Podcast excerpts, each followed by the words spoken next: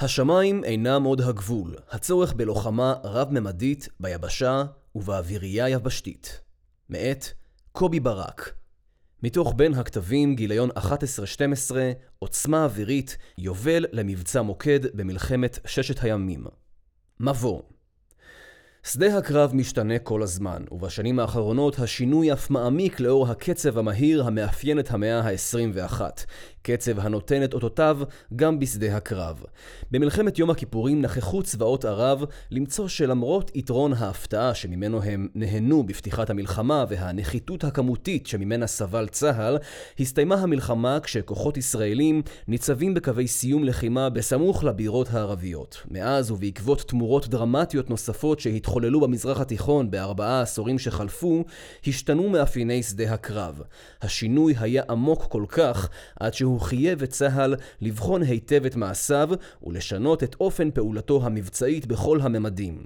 השינוי משפיע על המערכת המבצעית, אבל לא פחות מכך, ואולי אף יותר, על המערכת המוסדית, המופקדת על בניין הכוח. עיקר השינוי התרחש בתחום לוחמת היבשה, והוא אף ממשיך ומתעצם. השינוי מחייב את היבשה וצה"ל לשבור מספר מוסכמות יסוד באופן ההתמודדות עם האתגר ועם היכולת של היבשה לבצע תמרון משמעותי אפקטיבי החותר למימוש המשימות באופן חד ויעיל.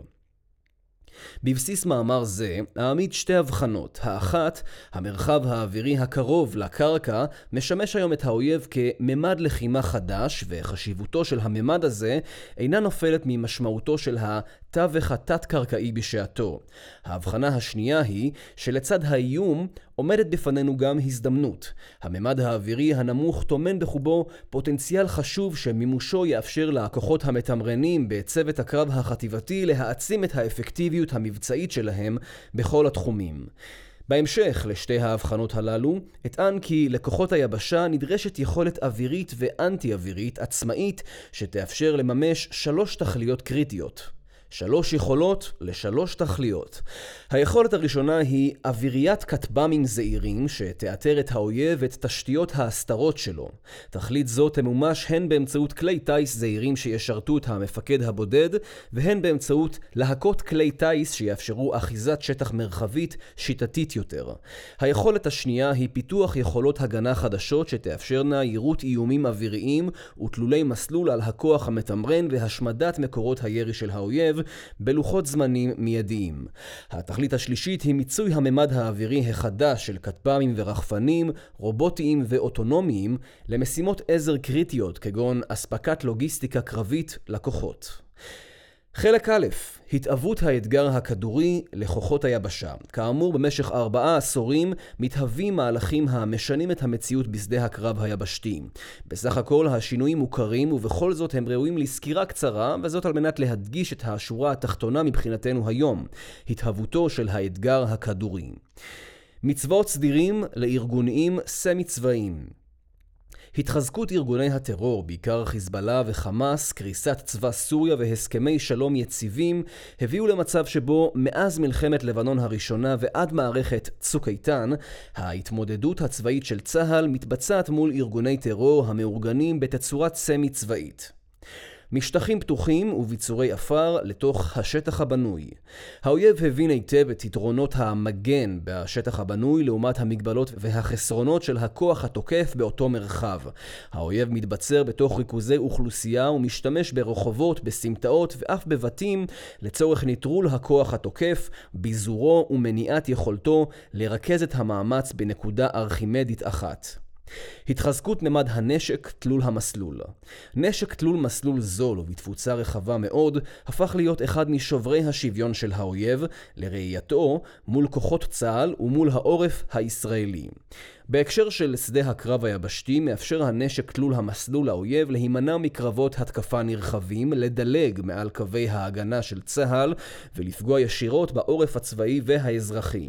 לאחרונה האויב הולך ומשפר את יכולות מערכי האש תלולת המסלול בתחום הרוויית השטח. הרוויית השטח היא הפעלה של טילים ורקטות בהיקף גדול באופן שמוריד מאוד את האפקטיביות של מערכות ההגנה, ובתחום הדיוק שהולך ותופס נפח מבצעי רחב ככל שהזמן עובר.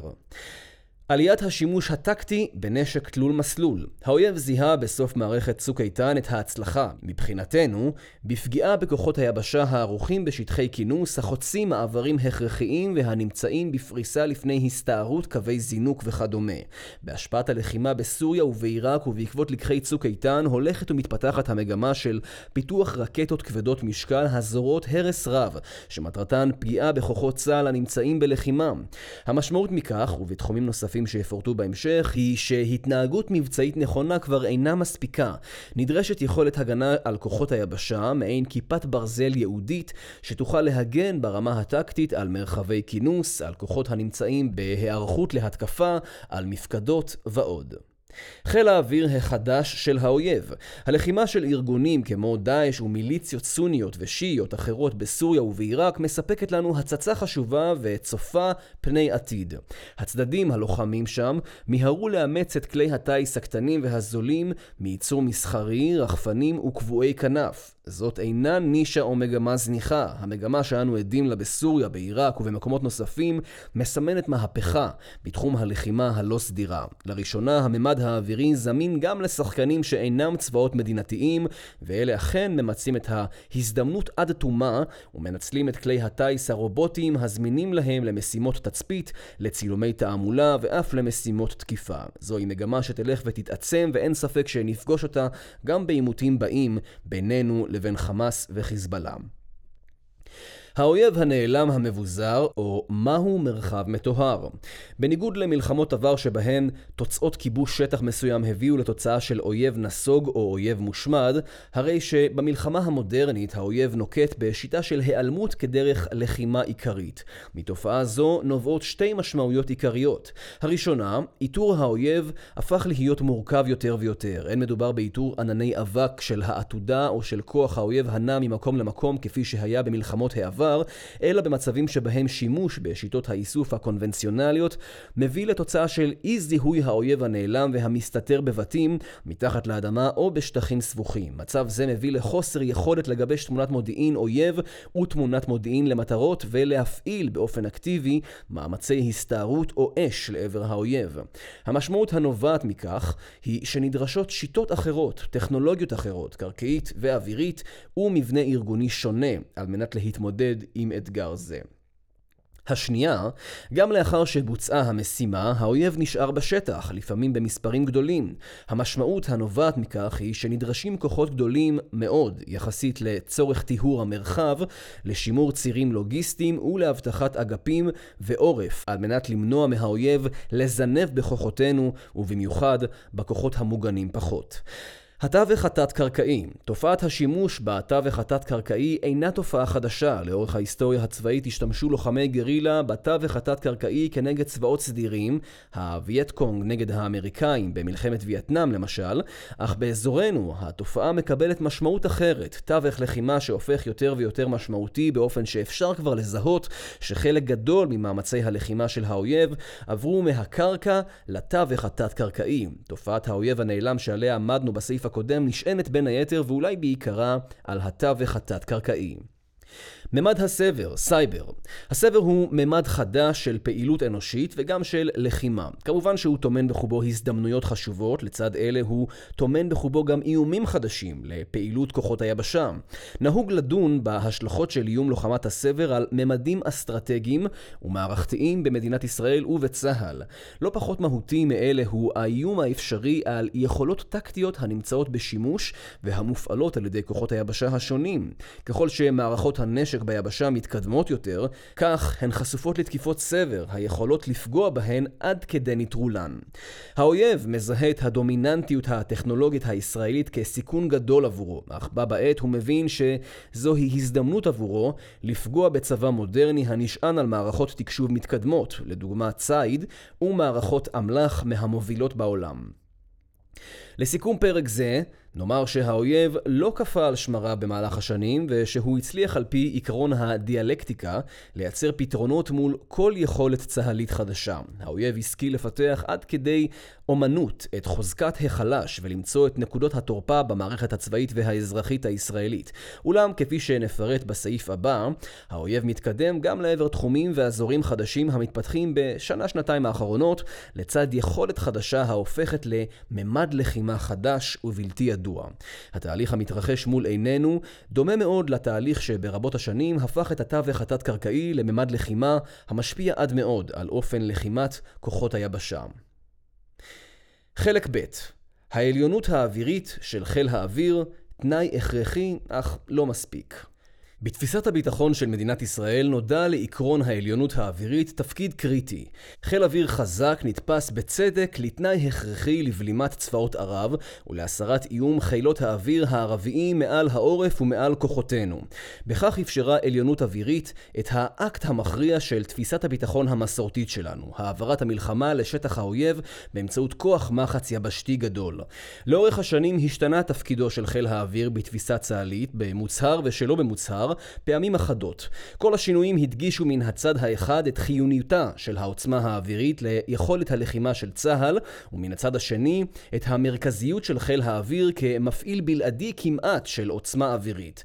כך מפעיל חיל האוויר גם את מערכי המסוקים והתובלה בצה"ל ואת מערך ההגנה האווירית, מרכיבים שבצבאות אחרים מופעלים גם בזרועות היבשה והים. השינויים באופי המלחמה כפי שסקרנו בחלק א' מצד אחד וההזדמנויות המעשיות מצד שני, מחייבים אותנו לטעון משמעות חדשה למונחים עוצמה אווירית ועליונות אווירית. בעידן החדש לא יהיה נכון להמשיך בנוהג הארגוני הישן שלנו, ליצור בלעדיות ארגונית על ממד פעולה. חיל המודיעין על תחום המודיעין, חיל האוויר על ממד האוויר, גוף סבר על תחום הסבר וכיוצא בזה. להפך, הטכנולוגיה מאפשרת והמציאות מחייבת בנייה של כוחות טקטיים המסוגלים להשפיע באופן ישיר ועצמאי על כל ממדי הפעולה הרלוונטיים למשימתם. בצבא ארצות הברית מכנים עיקרון זה cross domain ומולטי domain. מבצע מוקד כסופו של עידן. במידה רבה מבצע מוקד שהבטיח את העליונות האווירית של צה"ל בפתיחת מלחמת ששת הימים מהווה גורם המעצב את תפיסתנו לגבי הכוח האווירי עד היום. מאז מוקד הורגלנו לחשוב על עליונות אווירית כמשימה צבאית העומדת בפני עצמה שנדרש להשיג אותה בפתיחת הלחימה ושהיא מהווה תנאי להמשך המבצעים. אם נבחן את ההנחות הללו באופן ביקורתי נגלה שמוקד היה למעשה סופו של עידן העליונות האווירית העומדת בפני עצמה. במלחמת יום הכיפורים לא הושגה למעשה עליונות אווירית מעל מרחבי הלחימה במשך רוב ימי המלחמה, ובכל זאת כוחות היבשה נלחמו בשתי החזיתות, בלמו ויצאו למתקפות נגד. מטוסים מצריים ומטוסי חיל האוויר פעלו מעת לעת כנגד מטרות בשדה הקרב במרחב התעלה. אלה וגם אלה לא שינו מהותית את תוצאות הקרבות. במבצע שלום הגליל זכה חיל האוויר לעליונות אווירית גורפת עם השמדת סוללת טילי הקרקע אוויר הסוריות בבקעת הלבנון והפלת עשרות מטוסים סורים בקרב. ובכל זאת כוחות היבשה נאלצו לחוות הטרדות מכאיבות ממסוקי תקיפה סורים תוך התקדמותם. במעבר מאיום הנשקף מצבאות ערב ללחימה מארגוני טרור מצאנו דרכים חדשות למצות את העוצמה האווירית האיכותית שפיתח. מטוסי חיל האוויר בזכות מודיעין מדויק איכותי תקפו בפתיחת מלחמה שוב ושוב מטרות אויב רבות וערכיות. השמדת מערך רקטות הפאג'ר במלחמת לבנון השנייה ותקיפת הפתיחה של המבצעים עופרת יצוקה ועמוד ענן ברצועת עזה הן דוגמאות לכך. אך בעוד שהשמדת חילות האוויר הערביים בפתיחת מלחמת ששת הימים השפיעה באופן דרמטי על יכולת העמידה של צבאות ערב בקרב היבשה, לא נראה שלתקיפות המקבילות בפתיחת המבצעים שהוזכרו כאן הייתה השפעה דומה. נראה שהאויבים החדשים הכינו את עצמם למלחמה תחת ההנחה הברורה כי בשמיים ישלוט צה"ל, כי חלק מיסודותיו ייחשפו וכי חלק ממערכיו יושמדו בפתיחת לחימה. ברור שהעליונות של חיל האוויר בשמיים היא נכס אסטרטגי למדינת ישראל שנכון לשמרו מכל משמר. יתר על כן, איום קונבנציונלי עשוי עוד לחזור ולהפוך דומיננטי באזורנו בעתיד כלשהו. לצד זאת ברור שלמול האתגרים המרכזיים העומדים לפנינו היום, העליונות האווירית המסורתית לא בהכרח מתרגמת עוד ליתרון אופרטיבי מכריע בשדה הקרב היבשתי. חלק ג' המפגש בין האיום הכדורי לכוח האווירי הנוכחי. מה קרה לנו? האויב שהבין את העליונות הקונבנציונלית המוחלטת של צה"ל בכל ממדי הלחימה בחר שלא להתחרות בנו יותר. במקום לתמרן ולאיים על שטח ישראל, הוא בחר להסתתר ולשגר רקטות לעורף. בעשותו כן, ערער האויב חלק גדול מהנחות היסוד של תפיסת הלחימה הצהלית, ובמרכזן את ההיסמכות של צה"ל על העליונות האווירית, לפחות כפי שהבנו אותה עד היום. ערעור זה בא לידי ביטוי בכמה ממדים. ההגנה על העורף, העליונות האווירית שנבנתה בעמל רב שנים, מתקשה לספק את ההגנה הנדרשת מהפצצות האויב לעורף ישראל. מערכות ההגנה האקטיבית שנבנתה בשני העשורים האחרונים היא מרשימה וייחודית בעולם, אך ברור שאין לכוחה לספק את אותה ההגנה שסיפקנו לעורף עד שנות התשעים. הוצאת האויב משיווי משקלו. יכולת התקיפה האווירית המרשימה שפיתחנו לא מתרגמת ליתרון מכריע בשדה הקרב. בעבר יכלו כוחות היבשה להניח כי עתודות השריון של האויב יושמדו או יעוקבו בדרכן לחזית. היום כאמור לא ברור כלל כיצד התקיפה האווירית משפיעה על יכולת הלחימה של האויב בחזית ועל רצונו להילחם. זאת למרות ההיקף המרשים של התקיפות האוויריות והדיוק המודיעיני והמבצעי המאפיין אותן. במבצעים של העשור האחרון התברר כי הן חיזבאללה והן חמאס גילו רצון לחימה משמעותי גם אחרי מכות פתיחה אוויריות קשות. העומק והחזית. בעבר יכולנו לאפשר למרב הכוחות האווירי לפעול בממד העומק של האויב. ההשפעה של תקיפות אלה על הלחימה בחזית הייתה ברורה. בחזית היו יכולות הסיוע היבשתיות, ארטילריה, חימוש מונחה יבשתי ועוד, מספיקות על פי רוב כדי להבטיח עליונות טקטית של כוחותינו. בשדה הקרב החדש האויב מגלה את עצמו לכוחותינו לפרקי זמן קצרצרים. מטוסי חיל האוויר מצד אחד וגם אמצעי הסיוע היבשתי מצד שני מתקשים להיות אפקטיביים כלפי האויב בטרם ייעלם. וכך נותר הקרב היבשתי בחזית עם יכולות סיוע אש מוגבלות באפקטיביות שלהן. ההגנה על צה"ל. בעבר החזיק חיל האוויר מערך נגד מטוסים משמעותי על מנת להגן על בסיסי חיל האוויר עצמם ועל כוחות היבשה. עם השנים הביאה הנחת העליונות האווירית המוחלטת מול צבאות ערב לדעיכה הדרגתית של המערך עד לסגירתו המוחלטת והפיכתו למערך ההגנה האקטיבית. בנובמבר שמונים ושבע חדר מחבל רכוב על גלשון אוויר את גבול הצפון. האויב המחיש אז את יכולתו לפרש מחדש באופן יצירתי את הממד האווירי האווירי לצרכיו, ואולם ליל הגלשונים לא שינה את מגמת הדעיכה של מערך הנ"מ הטקטי. לאחרונה אנו חווים את המשמעות של דעיכה זו בכמה מקרים של חדירות כלי טייס בלתי מאוישים לגבולות המדינה. בזירות הלחימה בסוריה ובעיראק כבר נצפו התקפות של כלי טייס בלתי מאוישים שפותחו על ידי דייש, חיזבאללה ואחרים. צה"ל דילל משמעותית לאורך השנים את יכולותיו בתחום הגנת הנ"מ הטקטית המקומית. האיום האווירי הנמוך על כוחות היבשה.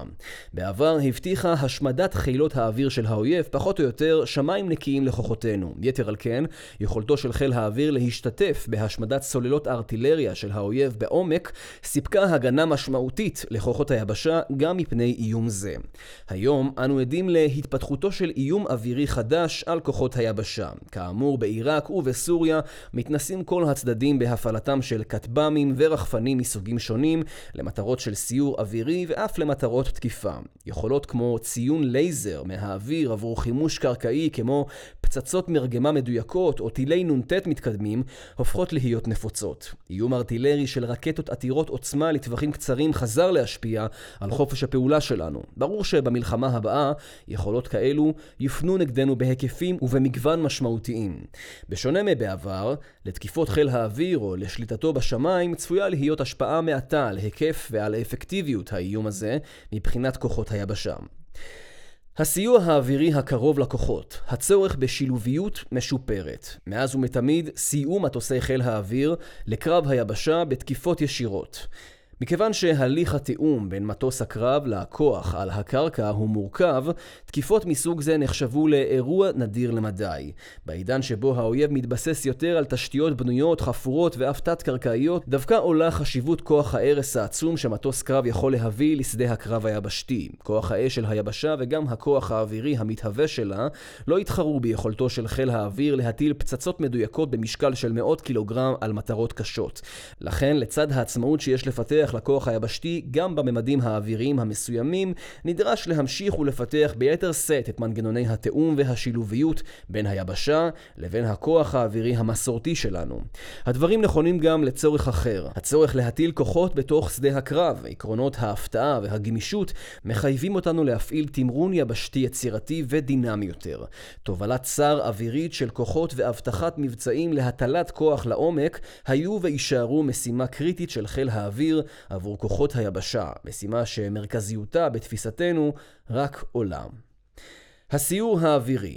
בעבר יכלו מטוסי חיל האוויר לאתר מלמעלה את כוחות האויב ולספק מודיעין רלוונטי ללחימה. מודיעין זה היה רב ערך ללחימה בחזית, גם אם עברו שעות בין גיחת האיסוף לבין הגעת התוצר המעובד לכוחות בחזית. האויב היום פועל ממרחבים בנויים ומורכבים, מכין תשתיות לחימה חבויות ונמנע ככלל מתנועות ארוכות ובולטות בשדה הקרב.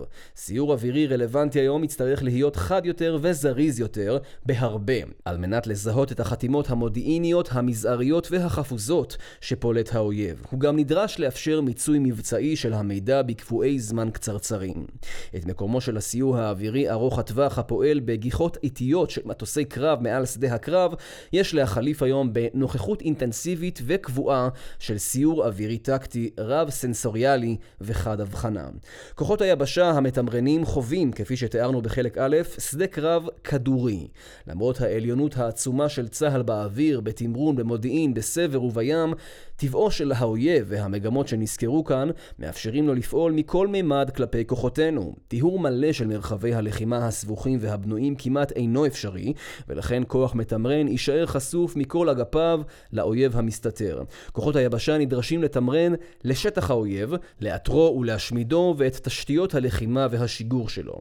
כוחותינו נדרשים לעשות כל זאת תוך שהם מקיימים עליונות תשתיות טקטית בשדה הקרב. חיל האוויר, אגף המודיעין ויכולות הסבר המופעלות ממפקדות רמות דרג אך רחוקות משדה הקרב הם חיוניים למעשה הצה"לי בכללותו. האתגר הכדורי מחייב הפעלה אינטימית, קרובה, מהירה ומותאמת לקצב ההתרחשויות שבו האויב פועל.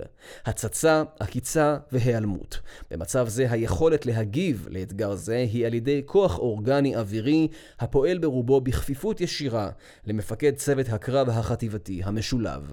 חלק ד' הצורך באווירייה יבשתית. בעשורים האחרונים מצוי היה צה"ל בשיאה של מהפכת המודיעין והחימוש המדויק. מהפכה זו שמקורה בשנות ה-שמונים וה-תשעים אפשרה לנו לבנות יכולות איסוף ותקיפה מרשימות שבכוחן לחולל השפעה מערכתית גורפת על שדה הקרב, ליתר דיוק על שדה הקרב עליו חשבנו בעשורים ההם. האש המדויקת והאיסוף המערכתי היו מורכבים ועיקרים. ציוד האיסוף המודיעיני היהודי שנתלה בגחון המטוס, מטעדים, היה כבד וזלל אנרגיה. אנרגיה. הפתרון היה לבנות יכולות מרחביות המייצרות השפעה רחבה ומנוהלות באופן ריכוזי. מקם רב זרועי, מערך כלי הטייס הבלתי מאוישים הצה"לי וצוותי המודיעין והתכנון המשותפים בחיל האוויר ובפיקודים המרחביים הם דוגמאות אחדות לכך. אנו בנינו יכולות מערכתיות המבוססות על כלים מעטים יחסית, המאפשרים השפעה רחבה ומופעלים באופן ריכוזי מנפקדות גבוהות. האויב מצידו הסתגל, ירד מהטנקים ומהנגמשים והפסיק את התנועות הארוכות בשדה הקרב. הוא העביר את הלחימה למספר עצום של מוקדי לחימה טקטיים קטנים מבוססי שטחים סגורים ומורכבים והמאופיינים בפרצי אלימות קצרים. כוחות היבשה המושפעים מכל ממדי הכדור נדרשים להיות מסוגלים להשפיע על כלל הממדים הללו. חלק מהותי מהיכולת הזו קשור ביכולת של הכוח היבשתי לשוב ולהגן על עצמו מפני איומי הממד האנכי. חשוב מכך, כוחות היבשה נדרשים למצות את הממד האווירי הנמוך על מנת לשוב ולרכוש עליונות טקטית מכריעה בשדה הקרב מול האויב שתיארנו לעיל. לכן, על כוחות היבשה לפעול למימוש שלושה היבטים מרכזיים. האחד, הקמתה של אוויריית כטב"מים זעירים שתאתר את האויב את תשתיות ההסתתרות שלו. השני, פיתוח יכולות הגנה חדשות שיאפשרו ליירט איומים אוויריים ותלולי מסלול על הכוח המתמרן ולהשמיד את מקורות הירי של האויב בלוחות זמנים מיידיים. ההיבט השלישי, מיצוי הממד האווירי החדש של כטב"מים ורחפנים רובוטיים ואוטונומיים למשימות עזר קריטיות נוספות כגון אספקת לוגיסטיקה קרבית לכוחות. האווירייה היבשתית האוספת. הממד האנכי של שדה הקרב שימש תמיד ולפני כל ייעוד אחר את הצורך של המפקדים לראות את האויב ולהבינו. לשם כך מיקמו מפקדים את עצמם על הגבעה וקברניטי אוניות הציבו תצפיתן על התורן. תצפית אווירית ראשונה הועלתה לאוויר כבר במלחמת האזרחים האמריקאית באמצעות כדורים פורחים. הכוח האווירי במלחמת העולם הראשונה יועד בראש ובראשונה למיפוי חפירות האויב ולאיתור העתודות שלו בעומק. כאמור, האויב של היום הצליח להעלים את עצמו ממתעדי האיסוף הגדולים שבשמיים וממשקפות המפקדים שעל הקרקע. מה שדרוש לנו היום הוא קודם כל החזרת היכולת לראות את האויב. אווירייה אוספת. הפוטנציאל החדש של כלי טייס קטנים, זולים יחסית ורובוטים צריך להיות מנוצל על ידינו כדי להקים שכבה אווירית המונית ומגוונת שתתמוך במשימת הכוחות הטקטיים. כלים מסוגים שונים יוכלו למשל לאפשר למפקד לצפות וגם לתקוף אל מעבר לרחוב ולסמטה, בדיוק במקום ובזמן שבהם נערך האויב למערב מפתיע כנגד אותו הכוח ממש. הם עשויים גם לאפשר הצצה לתוך מבנים ותשתיות תת-קרקעיות ללא סיכון כוחותינו. כלי טייס גדולים יותר, אך עדיין קטנים מספיק כדי להיות מופעלים על ידי גדוד או חטיבה, יכולים להיות פלטפורמה לחיישנים שונים שיאחזו את תא השטח שסביב הכוחות בהיבטי איסוף שונים. ריבוי החיישנים וגיוונם יאפשר לכוחות בסבירות גבוהה לאתר את התנועות הרגליות הקטנות של האויב, את פליטות הקשר שלו, את פעילות הירי והשיגור שלו ועוד. כל זאת במרחב גדול מספיק סביב הכוח. אווירייה רשתית. הקמתו של ממד אנכי, אווירי, עשיר ומגוון במסגרת החטיבות והגדודים תהווה בסיס למהפכה לא פחות חשובה ממהפכת החישה. הממד האנכי יאפשר לכוחות היבשה להתבסס על רשתות תקשורת עמידות, חסינות ומהירות במיוחד. רשתות אלה יאפשרו לחיישנים להשלים אלה את אלה ולדייק אלה את אלה באופן אוטומטי על בסיס תפיסת האינטרנט של הדברים. רשתות אלה גם תאפשרנה למפקדים ולכלי הלחימה להיות מקושרים לרשת החישה הזו וגם להזין אותה מאמצעיהם הם. מדוע תאפשר האווירייה היבשתית את מה שלא מאפשר חיל האוויר הגדול? חיל האוויר המבוסס על מטוסי הקרב, על מסוקי הסער והתקיפה ועל הכטב"מים המערכתיים ימשיך לשאת בעיקר הנטל של הלוחמה האווירית בצה"ל, התקיפה המערכתית שלו, האיסוף, התובלה ועוד. על כך אין עוררין. עם זאת, כוחות היבשה נדרשים לסיוע משלים שהפלטפורמות הגדולות של חיל האוויר ותפיסת הפעלת הכוח הריכוזית פשוט אינם מסוגלים לספק. מדויק ובזמן. קישור ישיר בין חישה לתקיפה. קבוצה של כלי טייס אוטונומיים הפועלים כלהקה מתואמת יכולים לאחוז מרחב חטיבתי בהיבטי תקשורת וחישה. מכיוון שכולם פועלים תחת פיקוד אחוד של מפקד החטיבה, הם יכולים להיות קשורים גם לאמצעי תקיפה הנמצאים בכוח, וכך ניתן לקשור באופן ישיר ומקומי במהירות רבה בין איתור האויב, למשל בעת ששיגר רקטה לעבר כוחותינו, לבין תקיפתו המיידית והמדויקת. חישה מדויקת מהסוג הזה וקשירה אוטומטית של אמצעי אש מדויק רשת החיישנים לצורך תקיפה מיידית יכולה לקרות רק בתנאים של אופטימיזציה מקומית ומדויקת של רשת החיישנים ושל פיקוד אחוד.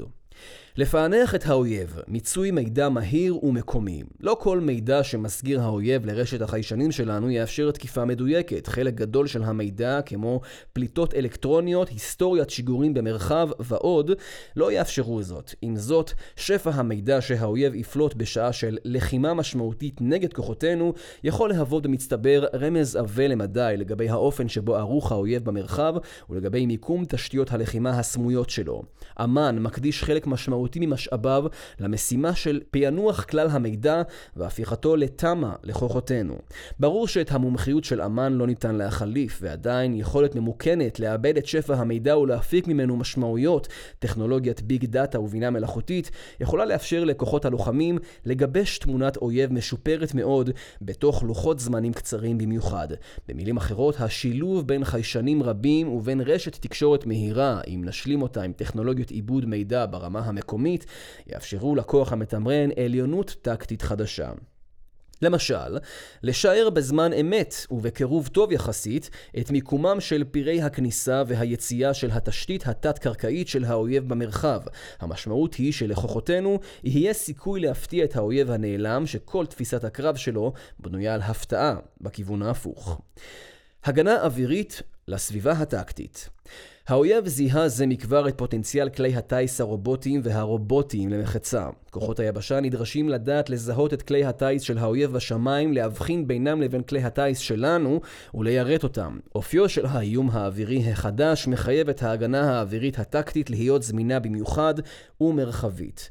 השיטה המסורתית שנעלמה בינתיים בצה"ל רכזה את הגנת הנונם על צמתים מרכזיים, על מפקדות חשובות או על בסיס ניתוח נתיבי החדירה של האויב למרחבנו. צורת הגנה זו אינה רלוונטית יותר. הזמינות הזו מחייבת יכולת יירוט עצמאית, לכל הפחות ברמה האוגדתית ואולי אף החטיבתית. העיקרון שהוזכר כאן לגבי הקישור הישיר בין יכולות חישה לבין יכולות תקיפה עשוי לאפשר לכוחות היבשה לא רק פתרונות תקיפה מהירים מאוד, אלא גם פתרונות יירוט מרחביים. השילוב בין יכולות היירוט המרחביות לבין יכולות התקיפה המהירות יאפשר לכוחות לחזור ולהיות דומיננטיים גם כלפי הממד הגבוה של האיום הכדורי. הגנת הגבולות. כל שאמרנו עד כה נכון גם לאתגר הגנת הגבולות. כקצין צעיר ברצועת הביטחון בלבנון אני זוכר את צמד מסוקי הקרב שעמדו היקון במוצב בירנית על גדר הצפון. מאז אמנם יצאנו מלבנון, אך פוטנציאל האיום בגבולות הפך לחמור יותר. התקריות בגבול סיני, בעי נטפים ובפתחת ניצנה היוו עדות לכך. גם יכולת ההתראה המודיעינית שלנו כלפי ארגוני הטרור החדשים יחסית בסיני וברמת הגולן פחתו. ההגנה בגבולות הארוכים, בכוחות מוגבלים בהיקפם, היא אתגר משמעותי של זמן. זמן ומרחב. בפיגועים הבאים סביר שהאויב יפעיל את יכולות האש והאוויר שלו במקביל לניסיונות פשיטה קרקעיים. האיום הכדורי רלוונטי גם בגבולות. כוח אווירי שאינו נוכח בגזרות ההגנה דרך קבע יתקשה להיות רלוונטי לאתגר זה. גם בהגנת הגבולות נדרשים לנו יישומים של אווירייה יבשתית ויכולות רב-ממדיות ברמת הכוח הטקטי. לוגיסטיקה אווירית עצמאית.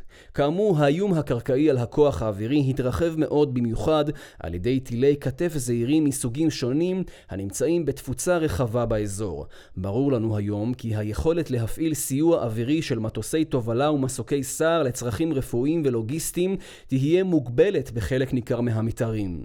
הלוגיסטיקה תישאר לעולם אתגר הכרוך בצירי אספקה פתוחים ובשינוע של מסעות עתירי משקל ונפח. עם זאת, לכלי טייס אוטונומיים, לוגיסטיים, יש פוטנציאל משמעותי לסיוע לוגיסטי קריטי בזמנים ובמקומות שבהם לא ניתן להבטיח עדיין את רציפותו של ציר האספקה. הרחפנים הידועים של חברת אמזון הם רק סנונית ראשונה בהקשר זה. איך נממש? ראשית, חשוב להדגיש, היתרונות היחסיים של חיל האוויר מחייבים אותנו להמשיך השקעה ופיתוח. חיל האוויר מסוגל להוביל כוחות לעומק, לתקוף בהיקפים ובקצבים שאין להם תחרות, ולסייע לכוחות היבשה בתקיפות מדויקות על מטרות שראשי קרב יבשתיים מתקשים לפצח. יש לחיל האוויר עוד יתרונות רבים נוספים, כולם חיוניים לצה"ל בכלל ולסיוע לקרב היבשה בפרט. לצד כל אלה נדרשים כוחות היבשה לפתח את הרלוונטיות העצמאית שלהם כלפי שדה הקרב הכדורי. קצב הנונטט והמרגמה, האינטימיות של הלחימה בסמטה והקריטיות של הפקת תמונת תשתיות אויב עדכנית בזמן אמת מכתיבים זאת. את האיכויות הללו ניתן להשיג רק באמצעות השילוב של ממד אנכי עשיר ומגוון המופעל על ידי הכוחות עצמם והנתמך ביכולות רשתיות מתקדמות. על מנת לממש את החזון הזה נצטרך לעמוד בכמה עקרונות. העיקרון הראשון, הבחנה בין סוגי הצרכים.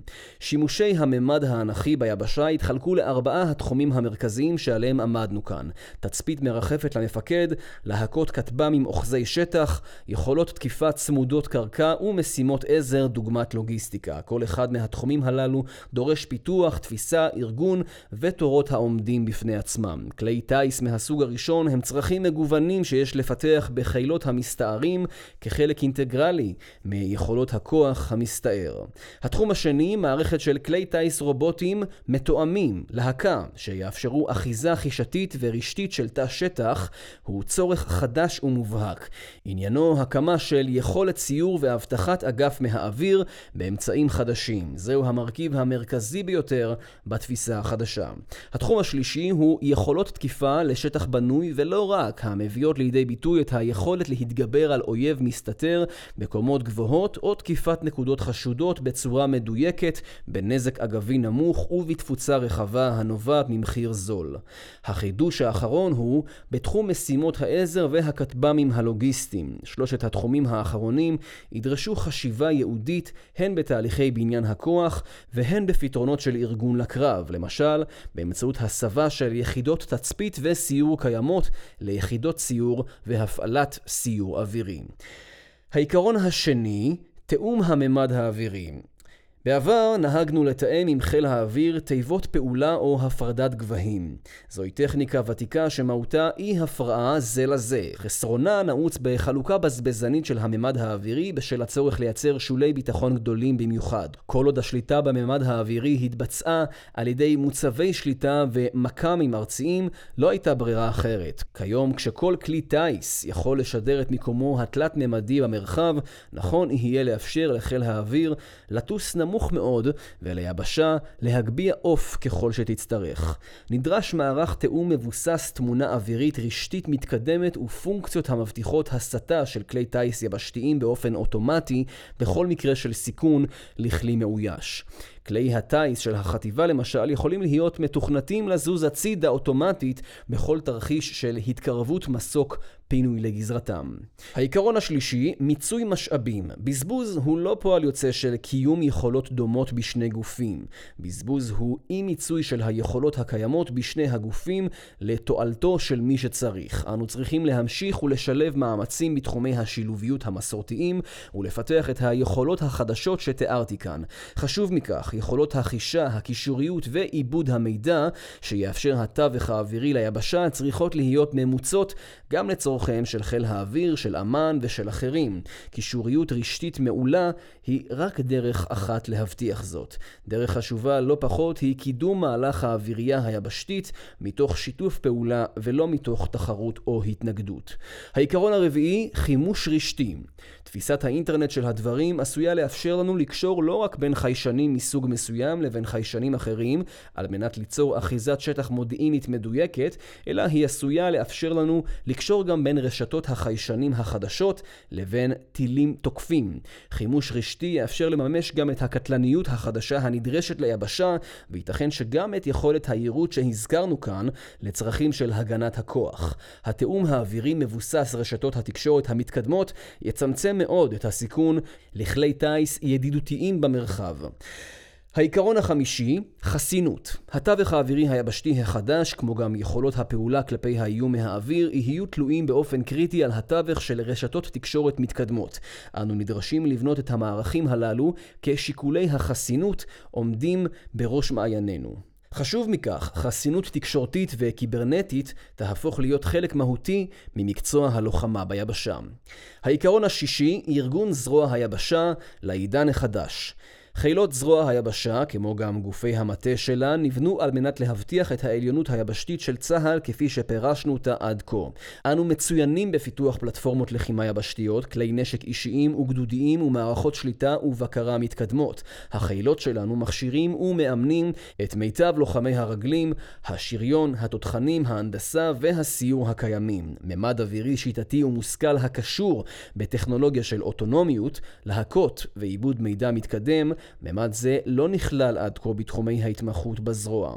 יידרש מאיתנו מאמץ מודע רציני, התארגנות יהודית וגם יבוא מומחים מחוץ לארגון על מנת לצאת לדרך הזו. סיכום, בעוד שאנו בנינו יכולות מערכתיות מרשימות של איסוף ותקיפה המופעלות ממפקדות רמות דרג, משך האויב את צה"ל למתארי לחימה אחרים. במתארים האלה, קרובים, אינטימיים, מהירים ומוגבלים גיאוגרפית, באים לידי ביטוי בעיקר הדרגים הטקטיים הנמוכים. הפלוגה, הגדוד והחטיבה. אנו שיפרנו את דיוקי התקיפה שלנו מנקודות ציון בנות שמונה ספרות לנקודות ציון בנות עשר, שתים עשרה, ארבע עשרה ואף חמש עשרה ספרות ממד הגובה. האויב לעומת זאת מצליח בדרך כלל לחמוק מהמטרות הללו בטרם נתקפו. אנו משמידים נקודות ציון אך מתקשים לפגוע באויב. הממד האווירי נותר מרכיב חיוני בלחימה. הניתוח שהבאתי כאן מצביע אף על עליית חיוניות זו. עם זאת, התפיסה התפיסה שלפיה בממד האווירי פועל רק חיל האוויר באופן שהוא קרוב לבלעדי, תפיסה זו לא יכולה לספק עוד את הדרישות שנוצרו. צה"ל חייב לחזור לתמרון יבשתי התקפי, מהיר, עמוק ודינמי. זהו תנאי להחזרת המלחמה לשטח האויב ולהפסקת המגמה של מלחמות התשתיות ההולכות ומתארכות. כדי לממש זאת נדרשים כוחות היבשה להפוך בעצמם לרב-ממדיים, לכדוריים, ממש כמו שדה הקרב שנוצר.